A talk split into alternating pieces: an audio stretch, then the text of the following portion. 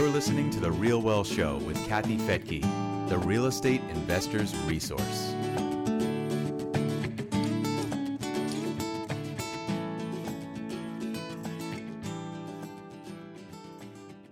I've got some good news for you here today.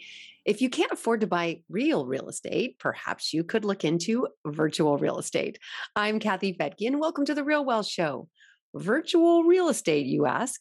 Well, apparently there's a market for it, and it's an expensive one. Our guest today, Janine Yorio, is the co president at Republic Realm, a metaverse innovation and investment platform. She previously worked in private equity for North Star Capital and in real estate and hotel development at the Standard Hotels. She's a graduate of Yale University and she's here with us on the Real Wealth Show today. Welcome, Janine. So let's start with what is virtual real estate? I actually have, I, I cannot seem to grasp this concept. So, virtual real estate at its simplest form is real estate inside a video game. So if you've ever played a video game, depending upon your age, maybe it was Super Mario Brothers, maybe if you're younger, it's Fortnite. There are games um, and there are spaces inside those games where, when you're playing them, your avatar moves around and sees different things. Sometimes there are buildings, there are roads, there might be planets and spaceships. It really depends on the theme of the game. The reason why digital real estate is now something we're even talking about, or that you and I are talking about, is because the digital real estate inside some games today is built on the blockchain. And as a result, the interest in investing in that real estate has achieved new highs. And people are now much more interested in it than they were when um, it was just traditional space inside a video game. Companies have been buying advertising inside video games for a long time now. You you can go play madden football or fifa world cup and there are games on the stadiums inside those sports games i'm sorry ads on the on the stadiums. What's different now is that the games are built on the blockchain and there's this idea that if you buy things in one game, one piece of real estate in one game, you'll be able to move it around or use it or find utility in other games. And that has made people more comfortable with investing much higher dollar amounts in this digital real estate than they had been previously. Fascinating. Okay, so when people did it before, it was before it was blockchain, it was more for fun or for bets. No, it was companies that were buying it for ads advertising. For advertising. Okay. Yes, yes, for advertising. Okay. And now when you say uh, it's with blockchain, are they, I, I'm starting to understand blockchain, but are, are they buying kind of like a coin eh, within? Kind of. Um, so it's, it, set aside the blockchain conversation because it's not critical to understanding what digital real estate is. That's only the reason why it's become very popular. It has very little to do with what it actually is. Digital real estate is the space inside a video game. Generally, it's the space inside a video game that has no stated objective, meaning you're not there just to like kill aliens, aliens or capture somebody else's battleship. Um, you're there to build something. You have the freedom to build whatever you want. You can build your own world, you can build your own house. And owning the real estate inside the game gives you carte blanche to build something that's in your imagination that you can now put in this game that other people can walk around and see. So that's what digital real estate is. You can use it for advertising if you're a company, you can make it a billboard, you can make it a store, you can make it an event space, you can host concerts there, you can sell, say you're a, an artist or a creator, you can sell your art or creator through a gallery. So there's lots of different things you can do with digital real estate, much the same way you can do it with real real estate in the real world. Wow. Okay. So uh, how do I find it? So that that's where it gets harder, and that's where a company like ours starts to add a lot of value. So there are hundreds of different um, games that have a digital real estate component. Many of them have not yet launched yet. So um, people oftentimes buy the real estate in the game before the game launches, much the same way that people buy homes in a neighborhood before the neighborhood is developed. So there are groups, people, companies going in and buying the digital real estate before games launch. And that's where a group like ours is able to act as the intermediary and find those opportunities and bring them to investors. And that's what we do at Republic Realm. We create investment vehicles that allow people, um, funds, family offices to invest in this category because it can be sort of difficult to access as an individual investor who may not be as familiar with the space. So you're like a real estate agent for virtual real estate. We're more like a real estate investment manager. We don't broker the deals, we actually principal the investments. We have investment vehicles where we take in third party capital and go out and buy buy those assets and manage them on behalf of our investors. So would this be considered a higher risk investment? This is an extremely high risk investment. Um, you shouldn't make an investment like this unless you're comfortable losing all of the money you invest. So it's not at all like traditional real estate, which is usually where you park your money when you've made a lot of it and you want to be sure not to lose it. This is inc- incredibly speculative. It's more speculative even than some more traditional forms of cryptocurrencies. So it's not something that you should enter into if you are not very, very comfortable with that risk. Are you familiar with EXP, the the real estate um, brokerage that's very much online and somewhat virtual? Yeah, and I believe like during the pandemic, they were hosting meetings and um, conferences for their employees in these virtual spaces, right? Yeah, that's that's exactly it. That's why I can kind of understand it from that perspective because yeah. I am an EXP agent and we're actually growing our brokerage. If anybody's interested, uh, give me a, a, shout out at uh, Kathy at realwealth.com. Uh, but yes, you meet virtually inside this you know exp brokerage in this building and there's different rooms you can go into. You can go into a private room you can be in public everybody has their avatar. It's it's pretty out there. It was a little bit difficult for me to understand but for younger people like my my daughter who spent a lot of time uh, playing what was the game where you could you had little people that you were building families and homes? Minecraft roblox oh gosh it was no i can't think of it she would design um, she she would just kind of build her family in her house and play play like house basically play dolls with it i'm sure it'll come to me as soon as mm-hmm. we're done but um, that's basically what exp is like mm-hmm. and um, and at first i i was very confused by it but as we live in this world now where more and more people were going virtual uh, we would see more of this kind of thing. So very fascinating, very fascinating. Um, all right. Well, can you give me some examples of what some people are doing? I know you said some, like art galleries, but do you have any specifics? Sure. So we are not only an investor in digital real estate, we're probably the biggest uh, developer of digital real estate in the world. We've developed uh, about seven different projects. We the most notable of them is a shopping mall. So it's a shopping mall that exists in a metaverse called Decentraland. It's based around a district in Tokyo called Harajuku, which is where um, Japanese teenagers go to buy streetwear. We built a shopping center called Metajuku, which um, has this Japanese Tokyo theme to it. And it is host to digital wearables companies that sell clothing that can be worn by people's avatars in the metaverse. So the tenants and the landlord tenant relationship are structured very similarly to traditional landlord tenant relationships. There's a lease. Um, there are two components to the lease a base rent and a percentage rent based on sales volume from those stores. It looks like a regular shopping mall. There are storefronts. There are uh, there's a promenade where people can walk around. So it's not it, it becomes much easier to understand what digital real estate is when I start talking about things like a virtual shopping mall. It's a place to go and buy things in this particular situation, you can buy wearables for your avatar in the metaverse, but in other situations, you can go and buy things that would show up at your house in a box. So it's not always that you're only able to buy digital goods. You can also buy real world goods. You're just finding out about them while you're spending time in these digital environments. We're also the developer of a master plan community called Fantasy Islands. It's a series of 100 private islands that were built in a metaverse called the Sandbox. They're each architecturally unique and developed by, designed by real world architects. They're meant to be ultra luxury. So they're definitely the very high end. Um, the, there are three different villa varieties, um, each of which has different traits. They all have a very large dock, um, suitable for having a private yacht and other um, maritime vessels and vehicles. And they're expensive.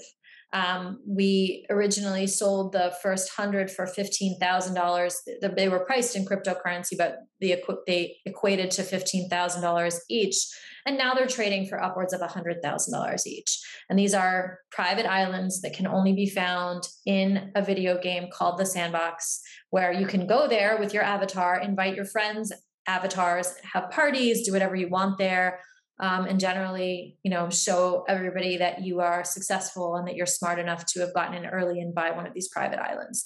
So those are the, those are the kinds of projects we're developing and building, and um, the dollars that are being made doing it are very real. They're not um, they're not insignificant by any stretch, and that's what makes this so interesting. It's not just a curiosity. It's not something for kids. The dollar amounts that are being deployed in these metaverses are truly enormous. We we actually completed the largest metaverse land sale in Decentraland. We spent nine hundred thousand dollars on a parcel of land in Decentraland.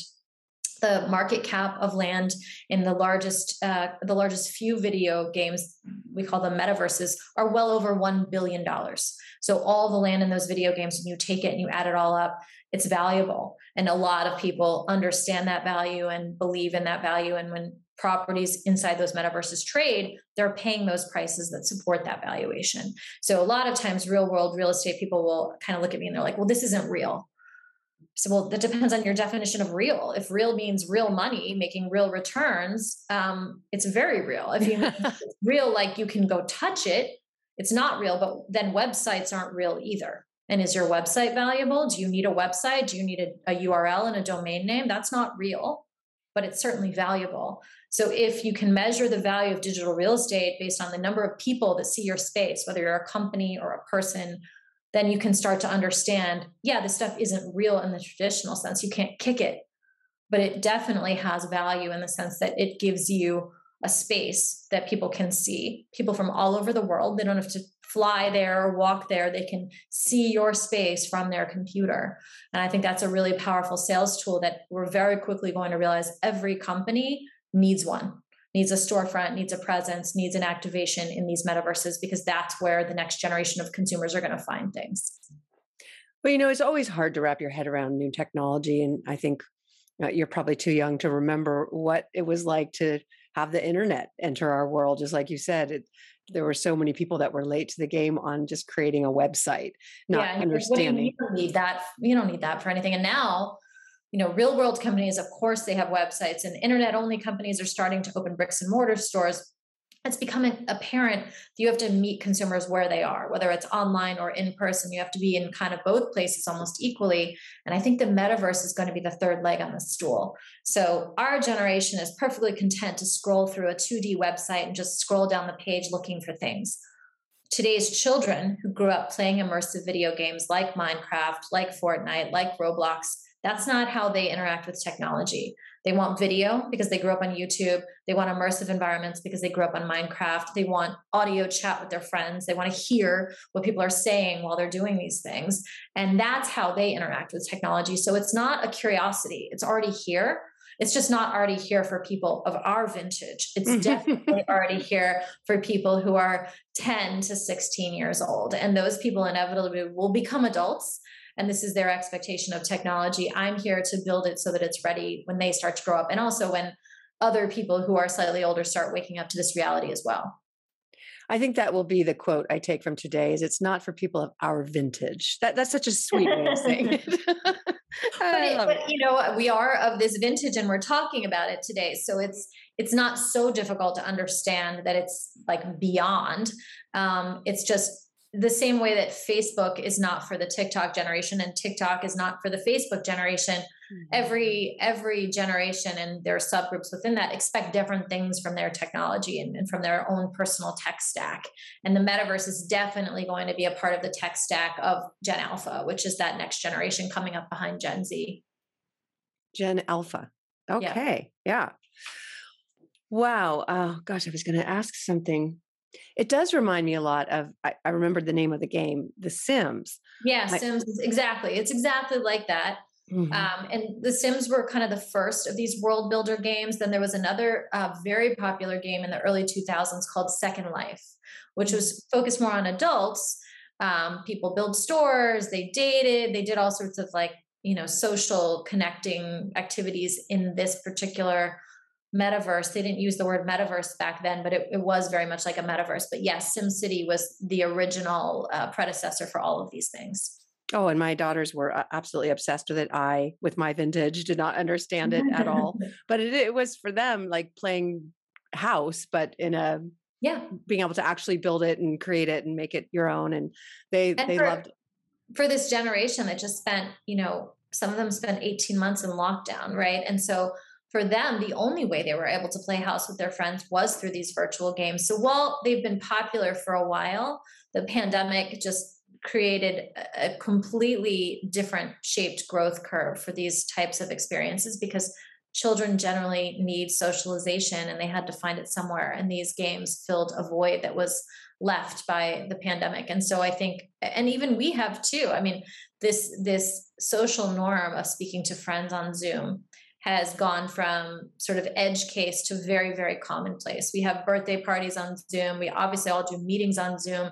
This idea of expecting your technology not to be flat and 2D, but to have audio and video and really command your attention is how now we've all had to come up the curve and learn how to interact with technology too. So the idea of us doing it right now, we're doing it on Zoom, right? I'm looking at your house, you're looking at my fake background in the metaverse, we'd be sitting next to each other at a conference table or at a bar. That's the difference. We'd still be talking, but it would feel even more real because it wouldn't be through this fake layer, this like lens of a computer uh, screen. It would be like we're sitting there next to each other. Is I guess there's there must be a psychological component that has been studied uh, very carefully because I've heard that your subconscious really can only take in what the eyes are bringing in um, but but responds to it right? That's why we can watch a movie and sweat and be afraid during a, a murder scene right? We know it's not real it's just a screen on on the wall right? But but we can have all these reactions to it thinking it's real in the moment that we're watching. So it it i had heard that that the subconscious can't tell the difference uh, it just takes in what it's taking in. And I'm so I'm wondering if you're going to one of these islands, if you really feel like you'd be on vacation.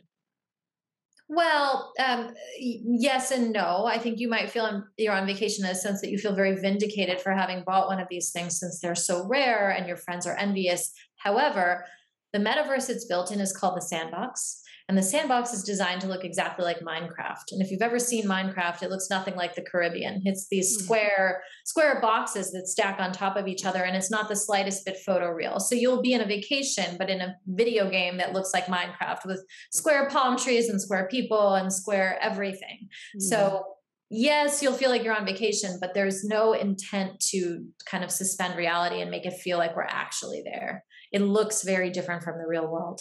Oh, okay. So not really like um like a 3D sort of. Okay. It's 3D. It's 3D, yeah. but it's 3D, but it looks very specific, like a very mm-hmm. specific type of video game. Okay, fascinating. Well, thank you so much for enlightening us on what our kids will be doing in the future. all right. Thank you so much. And we'll have all your contact information in the show notes. Thank you, Kathy. And thank you for joining me here on The Real Wealth Show. If you're looking for hard assets and real real estate, you can get more information at realwealthshow.com. Once you join, it's free. You'll get access to hundreds of free educational webinars that will teach you the ins and outs of real estate investing. Everything from tax deductions to getting the right loans, and also referrals to property teams across the country who have property management in place to make it a turnkey investment. Again, you can check that out at realwealthshow.com.